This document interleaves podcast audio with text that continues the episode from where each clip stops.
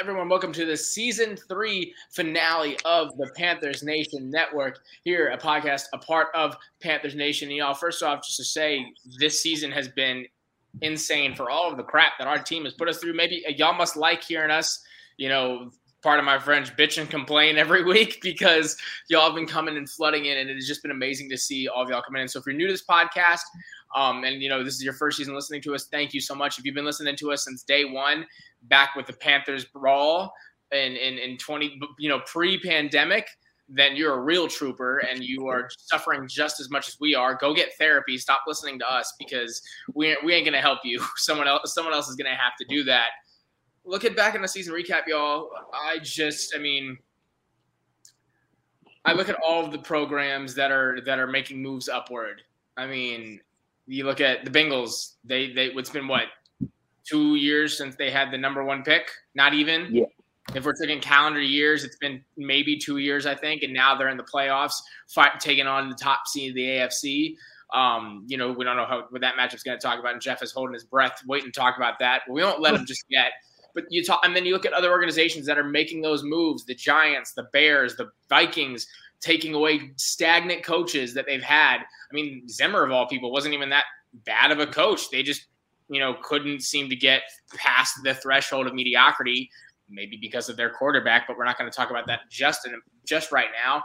I just, uh, I'm really starting to question a lot of David Tepper's decisions, and I know a lot of the time, you know, at the beginning of the regime, we were really happy about all the things he was doing outside of football Charlotte Charlotte FC, you know, upgrades to the stadium, the the product, you know the you know the the the team center, all these kind of the, the Ring of Honor. Ah, that's all well and good, but now I'm starting to worry if he even has the ability to know what to do for stuff on the field.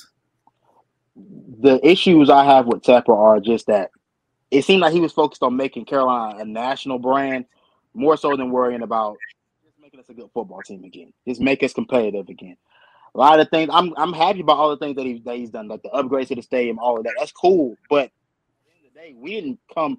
We didn't need him to become an owner to give us soccer team.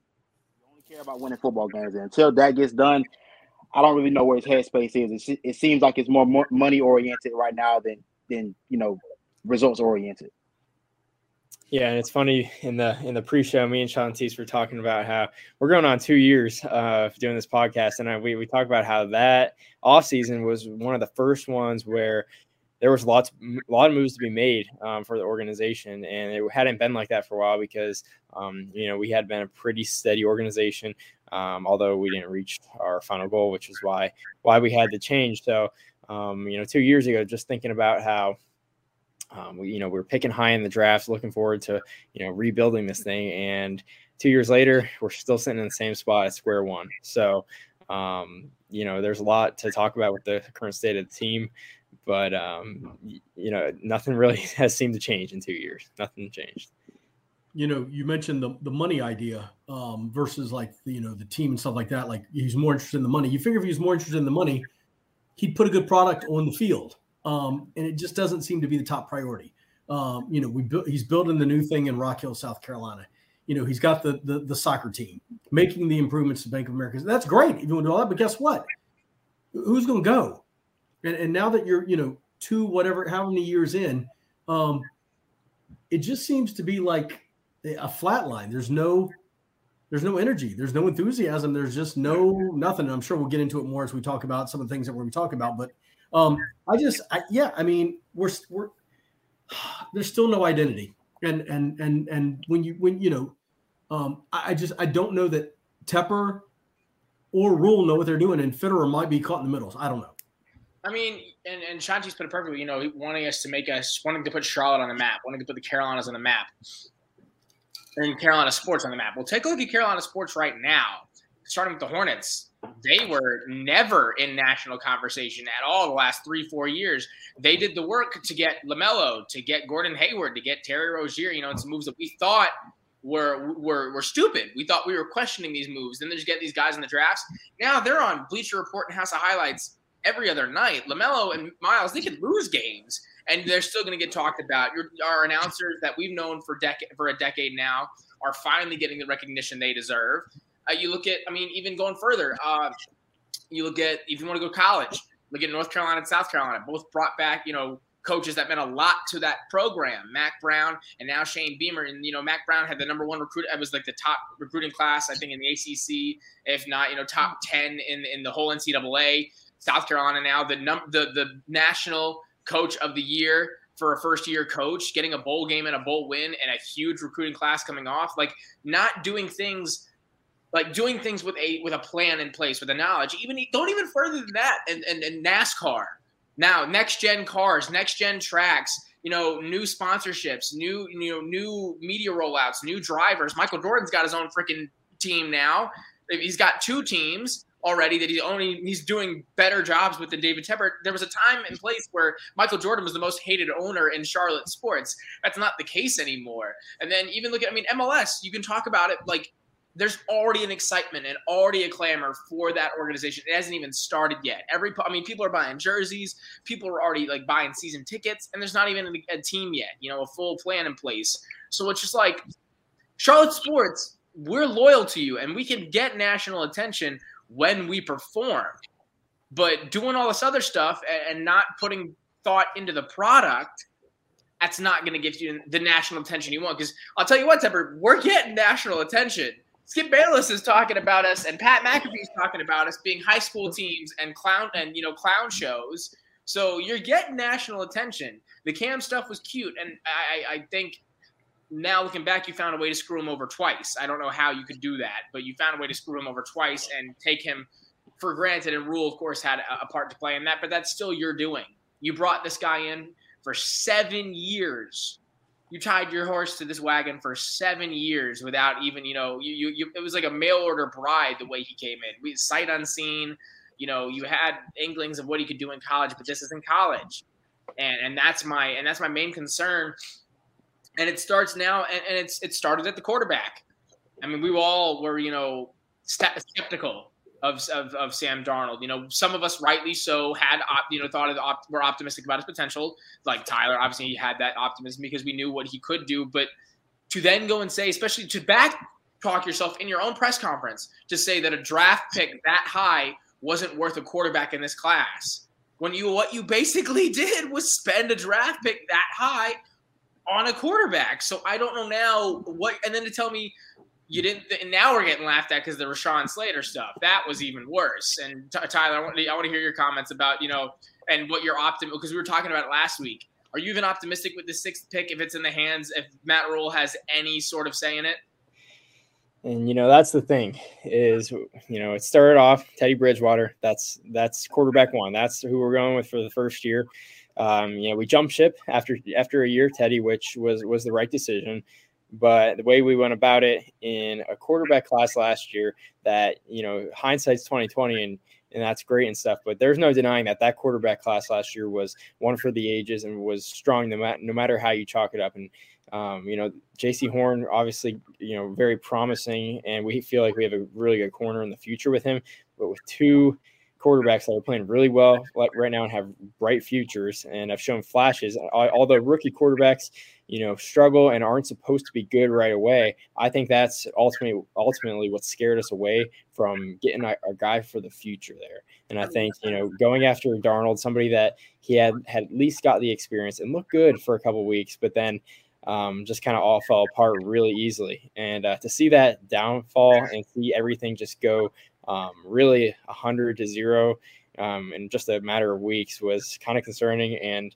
Um, to get three strikes on a quarterback and get a third try to you know get somebody else in the building that's uh and, you know especially in today's nfl where it's such a short leash leash i mean we saw the vikings mike zimmer um you know his time was done there um and uh, Brian Flores, but and you know, there's all different reasons for all this stuff, but it's there's such a short leash nowadays, especially in the NFL, and it's really surprising uh, to see uh, this regime get their third quarterback, their third crack at the bat with it. So we'll see. That six pick is very valuable. You can't mess that up. That's the thing is um, we talk about Marty Hurney all the time, but he nailed the first round picks. He nailed the first round picks, and you can't afford to miss on the sixth overall pick. And so, if there's not a guy that we feel absolutely great about being the future, um, then we shouldn't take a quarterback. Um, we we, we got to figure out another way because to take somebody at sixth overall and have him be in a rotation on a week to week basis and not even um, having a you know a full plan for a long term plan is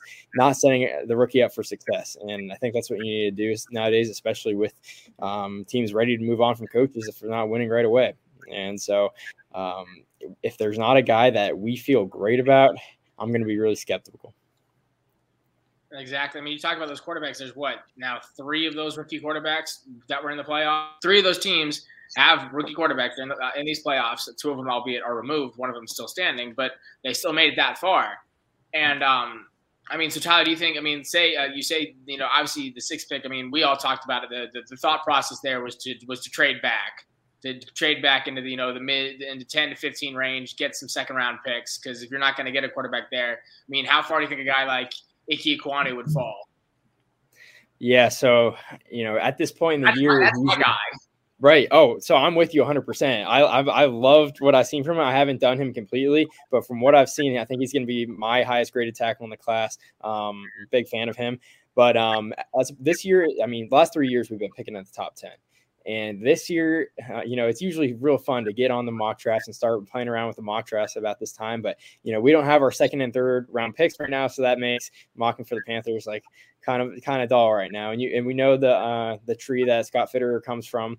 And um, you hope that for him, like he's not getting in the middle of this and not getting um, screwed over. Um, because what I've seen from him is he's done a pretty good job um, but you just hope he doesn't get screwed over um, in the position that he's being in. But you know, coming from that Seattle tree, very uh, very prone to trade back.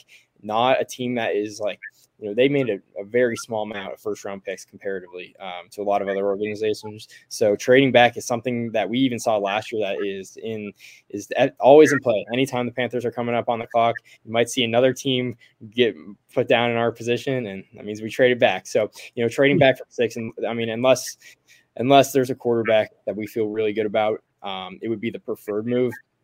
Will we do it? I don't know. This the quarterback situation is, you know, for for the right reasons. It's it's it's needed. It's there's a lot of emphasis put on it, and that's what Rhule gets asked about all the time in these press press conferences. And so there's pressure to address the position. I don't think we're going to be rolling into the year with Darnold and PJ as the only two quarterbacks in the room. But um, to, I mean, as an or as a team overall, outside the quarterback position, we have holes all over the place, and we need a lot more than a first, a fourth, a couple late round picks to address them. So, you know, moving back to the teams would be something I could see, especially because the teams picking before us, um, you know, there's no risk in them taking a quarterback. We're the first team I see on the board that um, has the potential to take a quarterback. And there's going to be, be teams, Washington, Denver, that are uh, feeling like they're a quarterback away or just finally need somebody that they feel they can trust that um, you could see willing to come up, especially uh, Denver with you know a new head coach and new regime coming in. So we'll see how that plays out. We'll definitely have offers and the ability to move back um, for Ike Ekwonu. You know, looking at where we're at, you know, seeing that the Giants have the fifth and seventh pick, so we're kind of in a sandwich between them, and knowing that they need offensive line help, and knowing that we obviously need offensive line help, I would be really afraid that they say, "All right, we're picking at five, and the Panthers pick before us at seven, and they're probably going to take a lineman, so let's secure the best tackle that's on the board." So I could see us, you know, just missing out on one pick by um, because of the Giants knowing that they're they're sandwiched between us. So um, how that plays out is going to be really interesting. Um, you know, sitting at six and taking a an you know a trustworthy tackle or guard is um, will pan out because look at we look at Sewell, we look at Rashawn Slater, both are great tackles um, in year one and have shown to be you know future starters and future All Pros. So doing that would be fine, and then trading back, um, I wouldn't have any complaints with. So we'll see what happens. There's a lot of different different roads to go down, and you know, taking your quarterback or going a different direction is really going to change the outlook of the franchise. Yeah, that giant sandwich scares me a lot more now that they'll probably have a competent GM in the front office and not Dave Gettleman because I feel like Dave Gettleman would either have disregarded that completely not even thought about it, or he would have thought about it maliciously to go, yeah, let's screw over the Panthers. We talked about it, Tyler. You know, the hoping that you know that um, Fitterer isn't kind of you know pigeonholed in this draft because I think what we saw, you know, the first year of Rhule, that was all Rhule. That was Rhule. Hurney was just sitting in the back, you know, back seat doing nothing. This last year, I think it was more Fitterer had a bit more of the control, but you know, coming into point at the time that he did, so close to it, I think Rhule still definitely had a hand in that in that draft. So I'm hoping this year, kind of, we can see a full Fitterer draft. You know, obviously it's a little bit of input, but if I'm Fitterer, I'm be like, look, sit down, shut up, you're not stop it. if I'm Tepper, I'm telling him to do that too, and just let him. Because I mean, Jeff, you look at with the Titans, talk about you know Jon Robinson and his relationship you know, uh, with with Vrabel and kind of how that works and what you what you've seen over the years and what you kind of think the, the, the give and take is there. Two guys who are absolutely on the same page, who have built this team to where they are today, but with an owner. I mean, think about you know Amy Adams Strunk. I keep going back to her. I mean, she has put her faith in two guys and said, "You guys can get the job done. I know you can."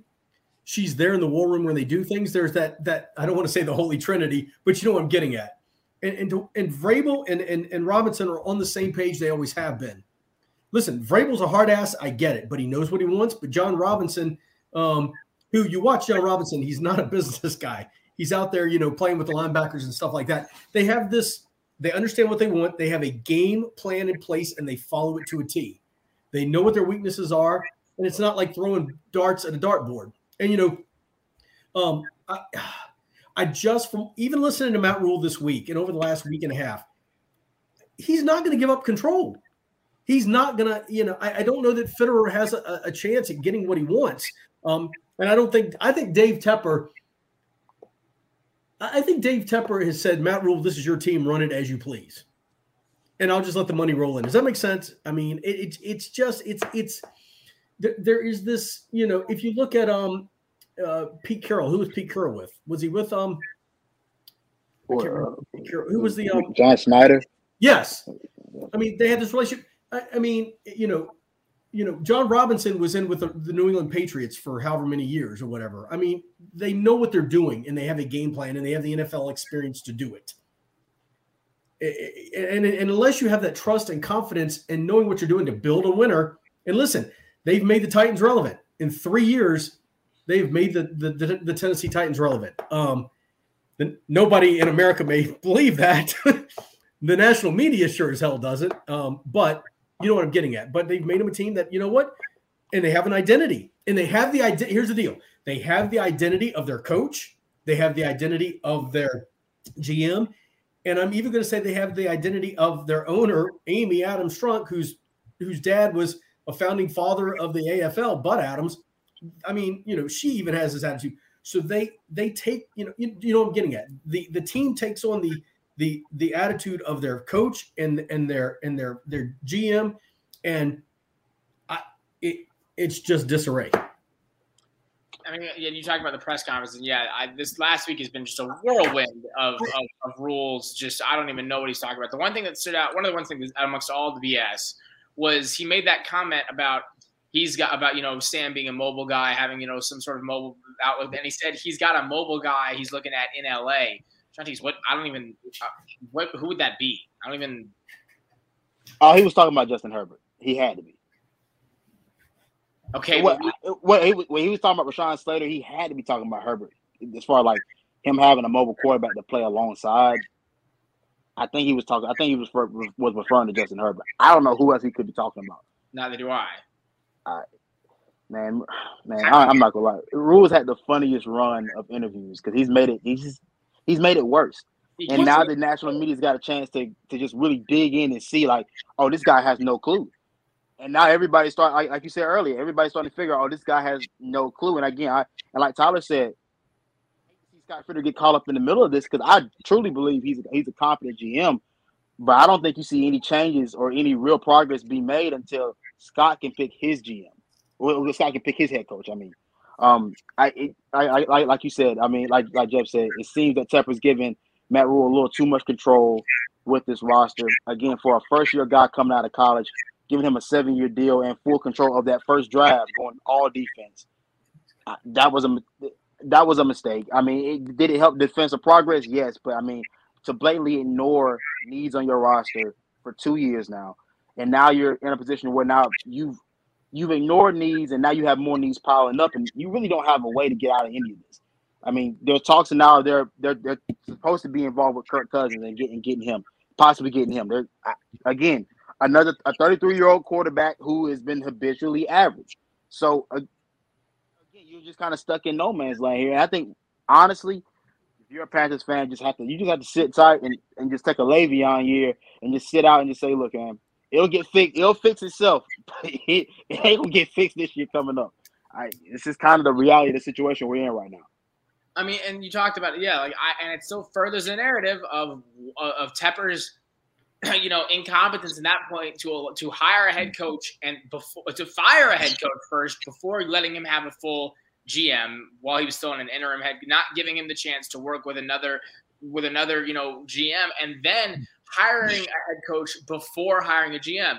I mean, we, I mean, we hate I hate mentioning it all the time. You look at the Titans, Jon Robinson, 2017, Mike Vrabel, 2018. Jon Robinson saw the the the, the care he put a stop to the carousel of of court of coaches that the Titans had that was screwing over Marcus Mariota and that was screwing over some of the you know that was I mean I, Derrick Henry was still obviously an insane talent, but was he really putting out that consistent numbers before 2018? He hmm. wasn't doing that every year. He wasn't doing it when you had well, Mike, uh, Mike, Mike huh?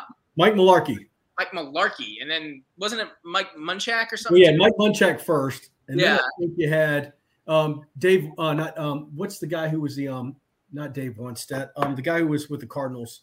Um, I can't remember. And then there was then it was Mike Mularkey after that. Um, but yeah, I mean, you you you know, um, and you're right, Jack. I mean, Robinson, Jon Robinson said, "Hey, I see this guy Vrabel. He's who I. He's a lot like me. He's who you know, and, and let's go get him." Two former two former football players for the one thing. Two former guys who have been in this organization for decades and know the ins and outs of what makes a successful organization and a, and a successful regime. Now you're going to get to it, I know, but it just goes back to, and I, have always talked about go get your go get your veteran coaches, go get these guys who are going to make a difference. You're really going to talk to Ben McAdoo from the Giants, who looks like uh, I, I, he should be in like my cousin Vinny with the hair slick. I mean, I are you really, really? I mean, listen, I'm big on the veteran coaches. Oh my, come on, man. Ben hey, somebody, somebody said he sells boats in Conway. I, Somebody say he looks, like But I mean, he's the whole Riviera on lock. I heard that yesterday or whatever, and I'm like going. I mean, are we surprised that they're digging what? through the bargain bin of, of, of, of coordinators and coaches? Why? I mean, you got to think who wants to work with Matt Rhule. Well, that's I that's mean, what has to be considered too. If yeah, I wagon to that is saying like it's maybe career suicide. Look at Joe Brady, went from the youngest, hottest offensive coordinator to fired. He's not even on the list anymore. He's not even on the list. He was one of the top head coach candidates. He's not even on the list. People aren't even talking to him from what I'm seeing. So why would Scott Turner or anyone from the Bills organization want to leave those organizations? Let's talk about the Bills for a second.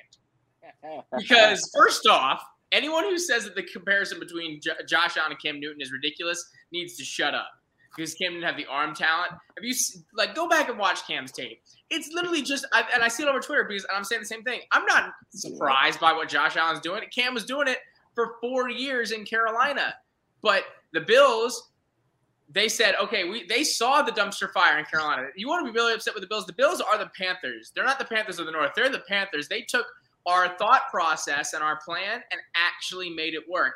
They got him Stefon Diggs. They got him a line around him. They they they built up the defense from the defensive backs inward, Edmond brothers, and all those guys coming in. And now you look stupid because they just put a whooping on the top five defense in the NFL. And look at how the head coach approaches the game too. When they get up, they don't they don't they don't let they don't let the pedal. No, got forty seven. Like look at the thirty one points he put up against Seattle and how that game ended up being close by the end is beyond me. But the entire mentality is just take what we saw in Carolina, fix it, do everything they didn't do. Get the line, get the weapons. Don't be scared. Don't be scared to press the gas. And now you look at them. Now they're playing. Now they go up against Kansas City, and I like them in that oh, game oh, yeah. against Kansas City. I mean, McDermott has he, he he saw what Rivera did. He saw okay, Rivera, and he's a younger guy. He saw okay, Rivera. I know what you're trying to do. You need to you need to still push the envelope a bit. You're just you're holding back a little bit. I mean, a touchdown every drive. We can't even get a touchdown on two drives, and they're getting a touchdown. At no punts, no fumbles, no interceptions. It was the it was a they they they played a perfect game. They batted or pitched a perfect game. And I'm sure Tyler will jump in here in a minute, but you know, here's the gist: McDermott had 16 years of coaching experience, 16 years in the NFL, going from the Eagles you know, and then to uh, the Panthers. I mean, it's you're talking about 16 years of walking into a building with a game plan and going from you know like assistant coaches to defensive coordinators. You know, I mean, it's just he, he took a path, and that path was 16 years. And and you you just I'll let I'll let Tyler go there for a second. You're I mean you you hit it right on the head. 16 years he saw the ins and outs. He saw the high points, the low points, um, what was working, what wasn't and um, he, you know he really got that firsthand experience while also you know developing into a defensive coordinator right before and being able to make his own smaller decisions before becoming the head coach. And um, you know uh, uh, right now when a lot of guys are you know on the quick rise and, and, and, a lot of it works out for guys that you know make the quick rise to become head coaches um, early on there's also something to be said about the guy that spends spends his time, um, you know, does his due diligence with the team, works his way up, gets all the experience he needs, and um, is successful that way too. Uh, Dean Pees, the Falcons defensive coordinator, was uh, was talking in a press conference about how you know he he waited so long for 30 40 years to become in the nfl coached high school coached small college but um, he enjoyed he enjoyed his entire time and he learned a lot in his journey to prepare for the moment of being in the NFL. And you know, the Falcons defense, um, despite not having a lot of you know pieces to them this year, they were they were a solid unit. So um, there's definitely something to be said about the the, the coach that. Um, you know, takes the long road and works his way up, gets those firsthand experiences, and then implements them himself. And um, you know, I think it just goes to show that getting a head coach that you trust and to put the plan in action is good and somebody that can work well with others at the top because you know at the end of the day it's not just going to be one person leading the organization so you have to be able to make decisions with the gm and um, you know compromise that sometimes to, to to work out the different needs between the head coach and gm because if one person gets to the top and they want to try to do it all themselves it's not going to work out so let me just say this real quick, Jack, before you jump in. So something a little known fact I'll throw out there. Sean McDermott was a graduate assistant and assistant coach at the College of William and Mary. Now, there's a guy named Jimmy Laycock who coached William and Mary um, for almost 40 years. He's the third longest tenured coach in Division One football history. guy named Jimmy Laycock, and I remember interviewing him when I worked in Hampton Roads, and I asked him what was the success of his team, and he said, "Longevity of a coach, and the team taking on the characteristic of the coach." And if you knew Jimmy Laycock like I knew him and how good William and Mary was in terms of they may not win all the time, but they went out there and performed and people were, knew what they were getting.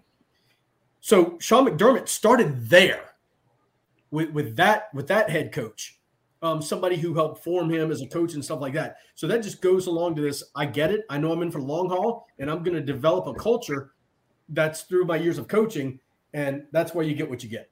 I mean, and just and you and, and Tyler, right? You know, talking about working your way up the ranks, and you talk and you look not only a step further into that, but what those coaches that have done, what they do for the coaches around them. Look at Ron Rivera. Two years. It was two years before he was even an actual coach. He was defensive quality control coach. I don't even know what that means. Then hmm. five years as a linebackers coach. Then three years as a defensive coordinator. He went back to being the inside linebackers coach for the Chargers.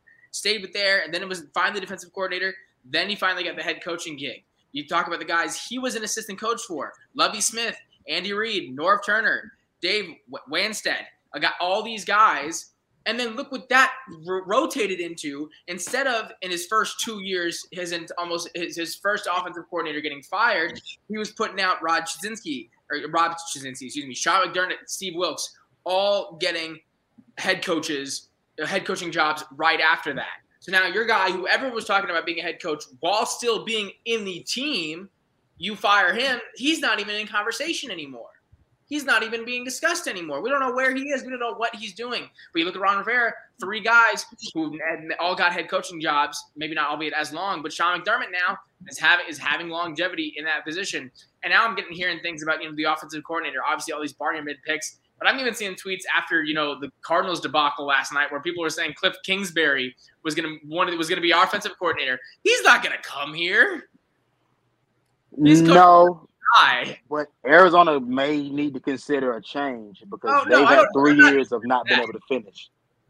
Well, but look, but look at I would love Cliff, you know. But look, look at what here's and here's just I was just looking it up or whatever. You look at Cliff Cliff Kingsbury. Sorry, I mean, at, he had Texas Tech, right? He was at Texas Tech, correct? Yep. He was like, didn't have a winning record Mm. with Patrick Mahomes as your quarterback.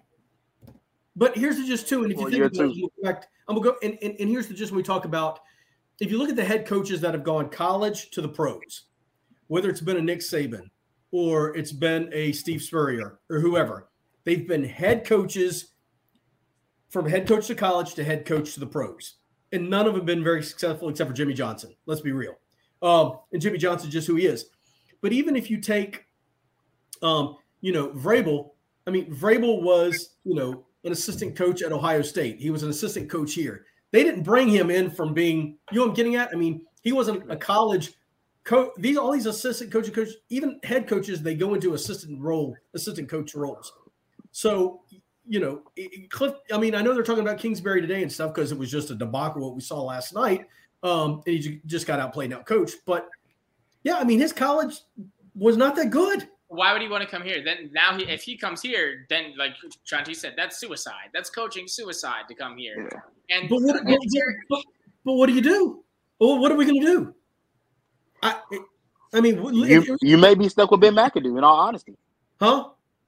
stuck with Ben McAdoo who's searching for an opportunity to get back into you know to get back into that space. Like you may you may have to go with a with a desperate option. That just that's, that's where we're at. We're a desperate team Right. with desperate options. Right. That's kind of that's just What where I we're tell at you, right now. Matt Rhule cannot close. He cannot. If he's at a bar, thank God for his wife, because if he's at a bar, he's not taking a girl home. He's gonna take the desperate girl home, and that's what he's doing now. Offensive coordinator, he's taking the desperate chick home, because he's gonna take, or he's the desperate guy that's just gonna take anybody home. That's what he's doing right now because he just, it's just, it's desperation. And yes, desperation can amount to success in some notions, but not the success you want, and not the success that's gonna be that's gonna have any sort of longevity and that's my concern. I mean, like, I mean, I know everyone's talking about it now. I'm still not, I'm still not, you know, stressed over not getting Matt Stafford. I'm still not saying that was an issue for us. No. He performed, but I'm still. But so then coming around, we talked about it. I don't want any part of Kirk Cousins. What? That's No. just an older Sam Darnold. Is that you don't want that? He's just. It's not. And I'm not saying older is more experienced. I'm saying older is just an age. He's just eight, nine years older than Sam Darnold, and I don't want that. Do you go get Jimmy Garoppolo? Absolutely not. No, I don't want to touch him either because no, because he didn't in the Super Bowl. He had all the talent in the world with him in the Super Bowl. And if it wasn't the fact that, and they had a chance to put the Chiefs away in that Super Bowl. Shantice and I watched that in the, we were watching that. What was it, senior year? And we saw, yes, and we saw the debilitate, debilitation of Jimmy Garoppolo to go. I have no experience, and I don't think he still has that experience. I think if anyone has any sort of success on this team, it's Deebo Samuel. That's the reason they're in the position they are in. And whether that's the coaches using him right, maybe that's coming from Cliff, Cliff Kingsbury, using him in a college mindset. But that just makes it all the more aggravating because DJ can do exactly what Deebo is doing. Maybe not as successful because I think Deebo is a special talent in himself, but Mhm. to not even try and use DJ like we and we and even when like we had Norv Turner, it was still Curtis Samuel who's the one getting those kinds of plays. DJ was never getting those reverses. It was always Curtis Samuel, and that's what's always baffled me because one of the things they said about DJ in his draft stock, I remember watching this, was his ability to make moves in open space. That was the that was the only thing they talked about was his route running ability and his ability to make moves in the open field. We saw him in Maryland running circles around guys in ridiculous no- notions, and I, it's where I just don't understand why DJ is not getting that. Oh, like we're we're so we're just curtailing DJ so much here because even Lee Yeah. Robinson's the one getting the reverses now this year.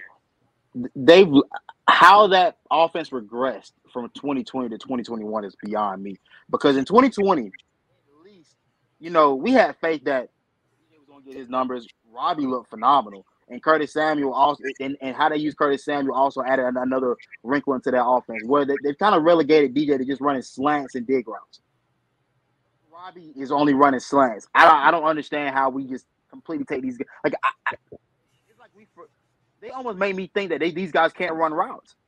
That's what we remember. We were saying that we're like, where's Robbie on the field? Is he getting double covered? Is he getting like when his you know when his targets were going down the crapper? Everyone was like, where is he? And you add this guy who you say has insane arm power and to not even try the deep balls that we were that we were clamoring for.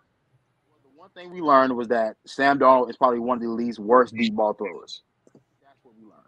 Uh, Teddy Bridgewater, while he was not open to throwing the ball deep, wasn't nearly as bad as, as, as I think we may have remembered. And um, obviously, just a better quarterback overall as far as how he processes the game. As far as with, with, with going the Kirk Cousins route, I mean, he's 33 years old. I look at Cam, I'm like, well, well Cam's the better option there. Absolutely. If you really, if you really want to be honest, if you're gonna go with a 33 year old, go with him.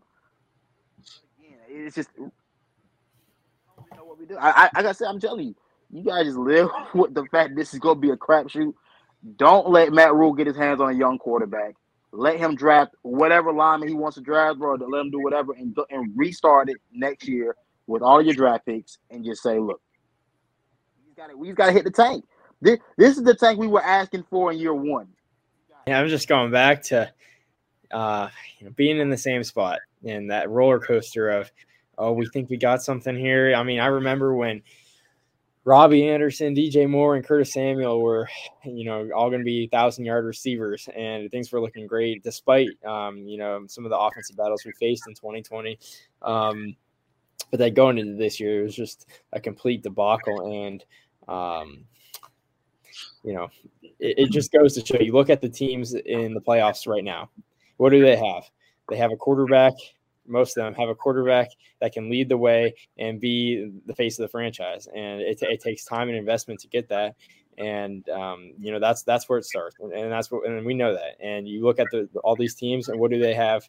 Um, for the most part, is they have at least poured resources and tried to develop the offensive line. You're never going to get five Pro Bowl players on the offensive line. It's just really hard to do when it comes to injuries, when it comes to um, you know the different rotations and getting guys to stick and, and work there but they pour resources into the offense line to the defensive line as well and um, that's a lot of these teams that made the playoffs and are still going this year. Uh, you know that, that's a that's a big part of it. Um, we talk about like quarterbacks that are you know being able to put the team on their back and carry them, or quarterbacks that need to be helped um, by by by their teammates. And uh, to me, that's a Jimmy Garoppolo or Kirk Cousins, who at this point you know, it doesn't really change anything for us. You know, getting getting, a Jimmy G or Kirk Cousins, it's um, you know, there.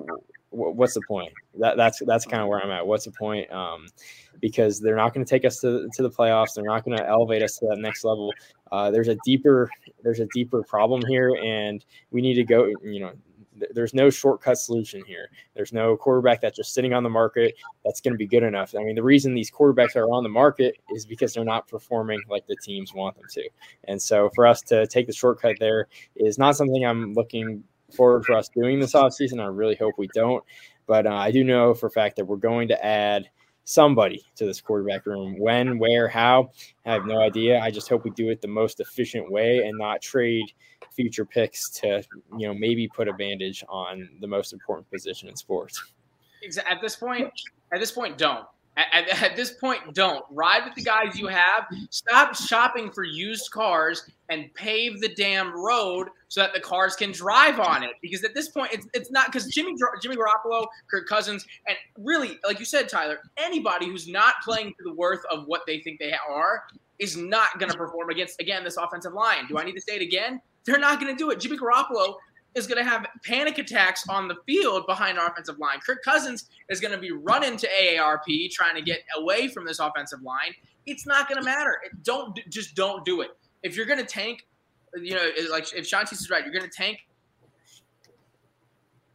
I tank, tank, tank, tank, and get your offensive line. Do it the Colts, Titans, Cowboys, Bengals get your offensive line. Andrew Whitworth, is out there at 40 years old, and he's still dominating defensive linemen. So don't tell me there's guys that, that aren't out there. Go get you, uh, you know, a David DeCastro. He's sitting there at home on his couch. You can't tell me he's not going to be able to perform at least a little bit better than what we got right now. Pick up a guy in the. I don't care how long his arms are. I don't care if he's a T Rex with no arms at all. Draft him. Do it, please, God, because it's just, it's just it's gonna we're gonna get we're we're gonna get stuck. We're just we're gonna get. It feels like Groundhog Day. We're just gonna get stuck. And, and the gist is this: you don't have to. And I'm just gonna go off my tangent here for a second, if you guys don't mind. You don't have to be flashy. You don't have to be Patrick Mahomes. You don't have to be Aaron Rodgers. I mean, what I'm getting at is you take somebody, and I've argued it on Twitter all day, and I just got to get off social media. But you know, like Ryan Tannehill's getting no respect. You know, there are people like out of the eight remaining teams, he's number eight in terms of the quarterbacks. Um, and and yet, you know, all he's done is led this team to the number one seed and beaten teams when he hasn't had Derrick Henry, when he hasn't had Julio Jones, when he hasn't had AJ Brown. But but what he's had is he's had a coach who gets it, a GM who gets it, a defense that has played better football, and, and, a, and, a, and, a, and a team that has been put together around a quarterback that you know what? I'm not i'm not patrick mahomes. I'm not tom brady. I'm not matthew stafford. I'm just going to go out there and just try my best. And granted he's not had the best season sure 21 touchdowns 14 interceptions but damn it they're there. And you know what? Do they have a legit shot of winning two ball games and going to the super bowl? I, say it, but I don't know. Bills in Kansas City. I mean, but what I'm getting at is it's there. And he, Ryan Tannehill, I go back to Marcus Mariota, but Ryan Marcus Mariota, who didn't live up to the hype, but what did he do? He made the Titans relevant again. If you guys know what I mean, he put them on the map. He won a playoff game in Kansas City, and he, you know, I'm getting it. So it started moving him in direction.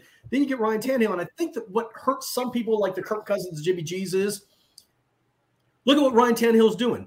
Well, he's not setting the world on fire, but he has the right coach mm-hmm. who understands him. He has the right GM who gets it. He has the right team that understands it. You can't bring in Jimmy G to the Panthers and expect to be successful. You can't bring in Kirk Cousins and expect him to be successful. You couldn't take Ryan Tannehill, put him on there and be successful. Hell, I don't even know if you could take Russell Wilson or Aaron Rodgers and put him behind that offensive line and be successful. But it comes back to the guy who is in charge. And for Matt Rhule, he is the golden boy. He is the man. And until you get, and I, am sorry for Moran on the Titans, but I'm trying to make a point of yeah. what coaching means in this league. And, and I'll, I'll leave it at that. There's nothing wrong, Jeff, with using successful examples on how to build your organization. That's what we should have been doing from the get go. So all these comparisons, they're not going unheard because that's the whole point is that we didn't is that Tepper didn't look at these successful organizations. He didn't even look at his own organization that he was a part owner of to see that coaching experience and consistency matters. We talked about Look, three off three head coaches in the entirety of your organization of what 80 90 almost 100 plus years however long it's been since they've been a team and they've had three head coaches it's unheard of and he didn't even look into his own team to go hey maybe there's a reason for that maybe there's a reason that that's that's the case and they have the top what top three in super bowls in in, in, yeah. in the NFL here's the thing. The reason why he couldn't figure it out is because he wanted Mike fired. Yeah, you're right. And listen, and listen, as much as I do not like the Steelers, and I was pulling from the other night, Mike Tomlin is a coaching genius. Oh, I'd take Mike Tomlin in a heartbeat if they. Mike Tomlin has has has has done something, and and you know what? The Pittsburgh Steelers took on his personality. Is he dressing up for games? Heck no. Is he like you know? He goes out there and gets the job done.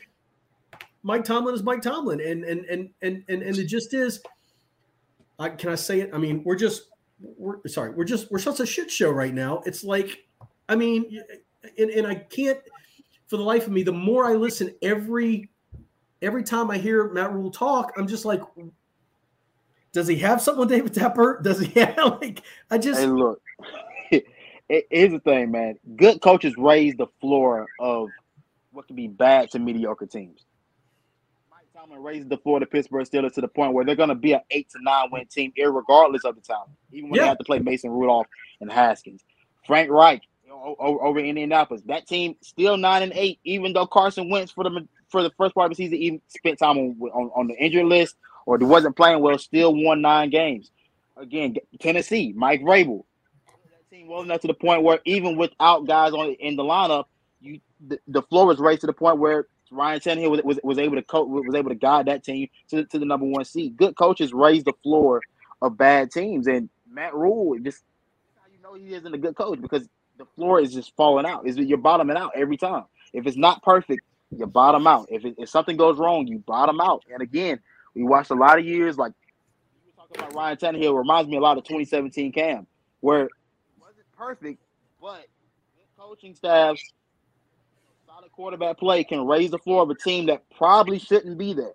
You mm-hmm. know, that many people don't think should be there. So I mean, at the end of the day, you know, we're just not built our structure is is is is is, is bad. Uh, not a solid base. Head coach has no idea. Roster is built. Roster's been built sloppy. Roster's been built out like like erratic, kind of in, in, an erratic fashion, and it shows because we bottom out because we don't have, we just don't have strong leadership. Tyler, let me ask you a quick question. Um, you know, with with now searching for an OC, how quickly do we need to get that filled? Because I mean, if we think about it, the draft's what April. Um, so how quickly do you need to fill this OC spot in terms of, and then uh, like you said, if, are they going to have any any say in the matter? I don't know, but how quickly you got to fill it in order to feel comfortable as a fan to to feel where we're going. Yeah, I mean, we talked about it earlier with the chemistry, the teamwork, and being able to count on the other people that you work with and the offensive coordinator. While it's not um, one of the two main positions in the organization, um, you know, they're calling the plays and they're running the offense. Uh, Rhule is not a coach that is really versed in one in one spot, offense, defense, or a certain position. He's kind of an all around coach and dabbles in different areas. So that he he counts on experts at the offensive coordinator and defensive coordinator spots, which is a fine philosophy. And there's a lot of um, successful head coaches that really count on their coordinators to take that side of the game while they oversee everything. I mean, at the end of the day, that's the job of the head coach. But um, you know, of course, there's no rush. Um, you want to make sure we get the the right guy in the building and really weigh out all the options. But um, on the other hand, there is there should be a sense of urgency, knowing that um, you know we already seen some of the players on even on the sidelines on social media getting to be to the point that I haven't seen from the Panthers, where they're frustrated, they don't like where things are going, and um, you know it's a little bit concerning because I've never seen a Panthers team where the players are, um, you know, seem to be on a different page and and get getting upset really with a lot of a lot of things that we might, may not even know about. Um, so getting a guy in there and uh, somebody that can really lead the offense um, is going to be critical because, as we know, that's the weak point in our team right now, and th- that's what we need to get right. Um, but you know, it, it, it's interesting because for a younger coach that's rising the ranks, uh, NFL offensive coordinator position is uh, pretty hard to turn down, right? So somebody that can get their first time offensive coordinator job, they're going to take it. Um, but if for us, it's deciding do we want that? Do we want another young guy in the building after, um, you know, apparently the last one didn't work out. So uh, for you know we don't know we don't know why or what happened with that whole situation but um, um, eh, there's a lot of different options and like Shantice was talking about earlier is a more veteran coach going to try to pull for the job and are we going to go that way uh, for maybe somebody that revital, revitalizes their career? So let me ask you this real quick jack jack let me ask you this because you guys help me out. This what's the guy who was at the end of the year? Nixon is that his name? Yeah jeff nixon. Was, jeff nixon yeah. was he a Rhule hire guy? Well yeah yeah so came from came from baylor with him Got it. Because I was like, my, my thought, my thought, my thought process is: Do you not? I mean, is he completely out of it? I mean, have they? It doesn't seem like they're bringing him in for interviews, but I don't know if they would need to. That's the no. like if they know everything they know about him. I guess my question is: Would it be somewhat of a godsend to go? Listen, let's just keep him, um, and, and stay with me. He's a Rhule hire. You know, Darnold is in now. You know, he's going to be the starter next year. You maybe get CMC back the I don't want to say the familiarity of being average, but that familiarity of who they are as an organization help Matt Rhule take another step, help the team take another. You guys go what I'm getting at? Because I go back to the mm-hmm. Titans when Arthur Smith left, Todd Downing, who was the tight ends coach, took over and has done a pretty good job calling the plays for the Titans. So my question is like, would we be better off letting Jeff Nixon stay around and and and and, and go with it? I, I don't know. You three can can can go on that. I just I'm a little curious. And then if everything bombs again, then you've got more to lay out on Rhule Going, listen, you brought him in. We gave another year. You all you guys, we're just to clean the house all at once. At this point, I don't know if it. I don't know if it would really matter at this point because I think Rhule is kind of where he's at. I, I think there's nothing he can do from a fan perspective to help his outlook thus far. The only thing that's going to matter to ownership is have can you win games and so, I mean, honestly, I really think his best bet would be to go with a veteran OC, like a, a guy that's maybe trying to get his foot back into the door. Maybe just because of that desperation, maybe they really they're really intent on making this happen. Um, going the route of Jeff of Jeff Nixon kind of just kind of I think it kind of seals your fate, honestly. But but let me ask you this too, Jack and Tyler can jump in on this. But if you go hire a Ben McAdoo or you go hire Bill O'Brien or whoever they've talked to and stuff, um, I think they talked to Kubiak. Some I don't even know. I guess is is that Gary Kubiak's kid? I don't know. But anyway, my thought process is if I'm Matt Rhule, why am I going to go hire a former head coach?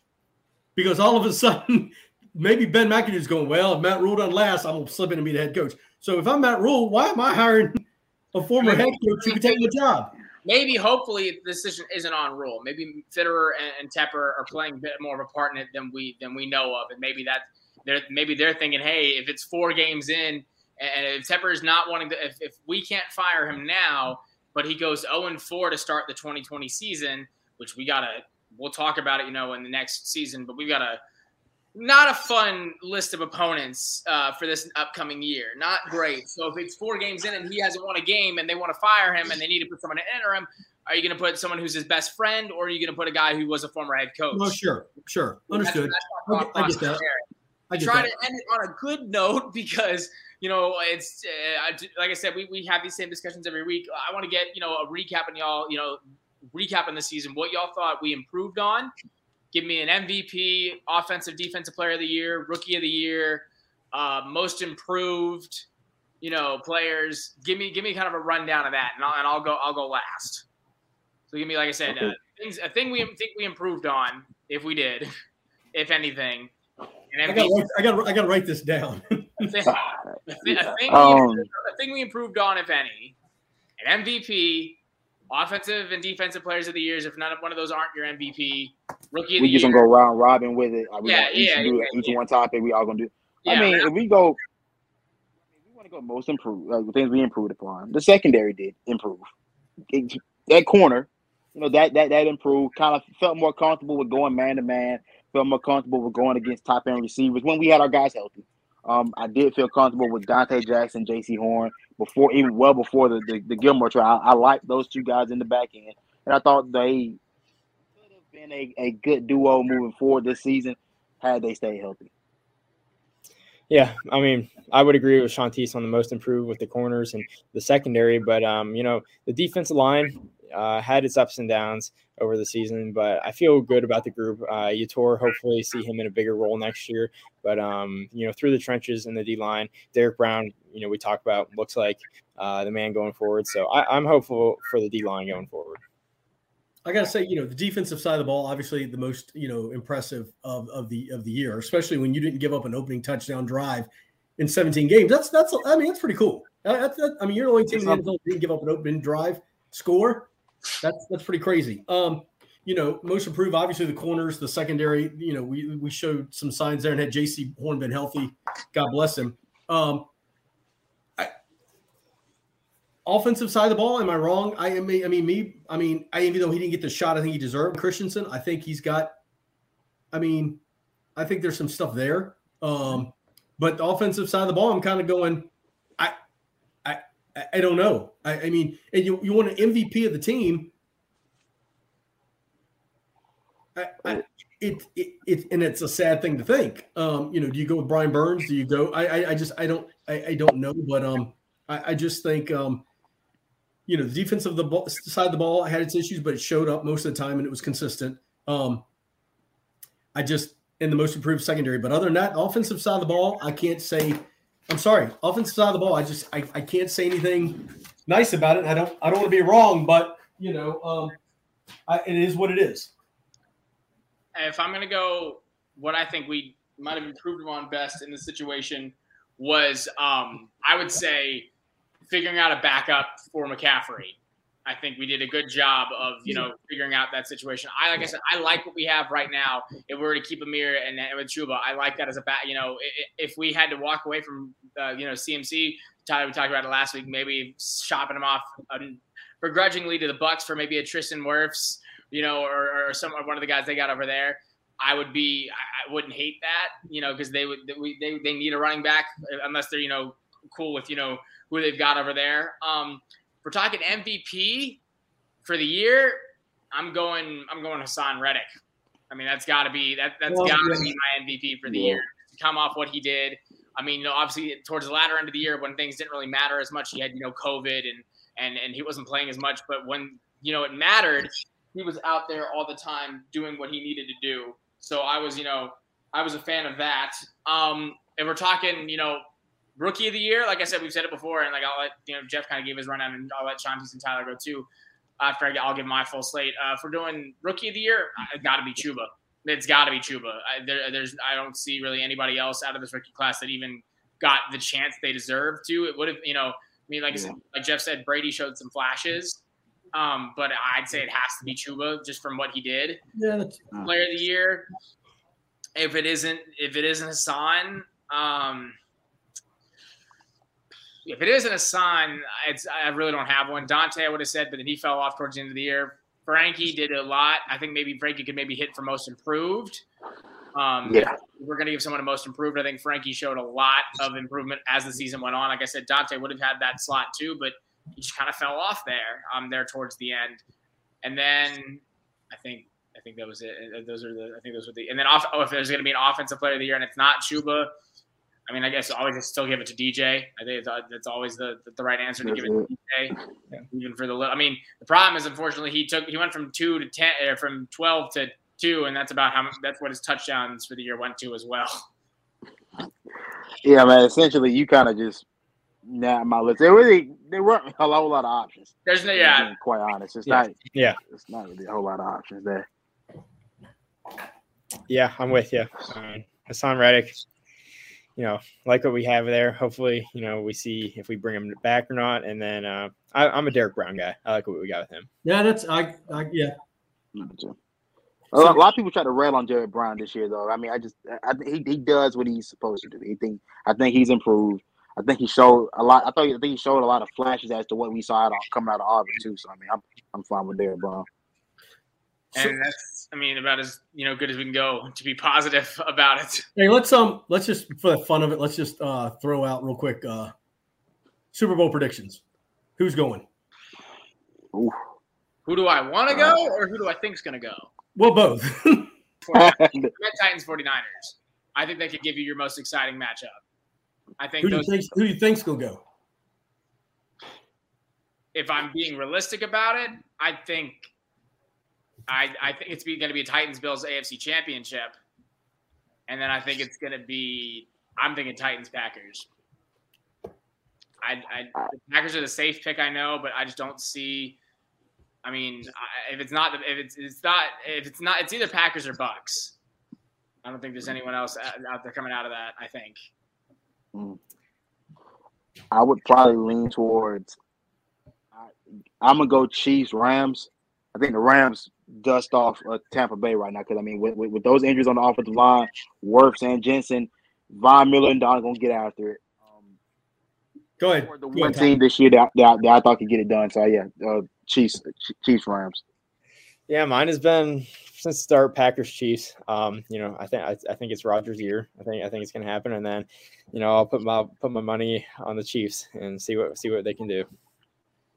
All right. Well, who I want to see is of course the. Uh, I'd love to see the uh, I'd love to see the Titans and Rams, and they get to replay that one yard short Super Bowl. Yeah. Oh. Um, would be awesome. Um, the amount of advertising they could do with that, and I don't know if you'd want to see him again after after the last game. I know. Um, so Tyler's uh, Titans Rams. Um, I, I, I think whoever wins the, I'm gonna just be honest. I think whoever wins the the Bills Chiefs um, goes, and I'm gonna go with John Shantice. I honest to gosh think the Rams. I think the Rams could beat the Bucks, and I think the Rams could go in and uh, and and uh, Lambeau and, and beat Green Bay. Um, if somehow or another the 49ers don't beat them, which I don't think is going to happen. So um, um, we'll see. And so that's what I think. Um, but and, and wrap up too, Jack. Uh, I think the uh, Hall of Fame voting is today.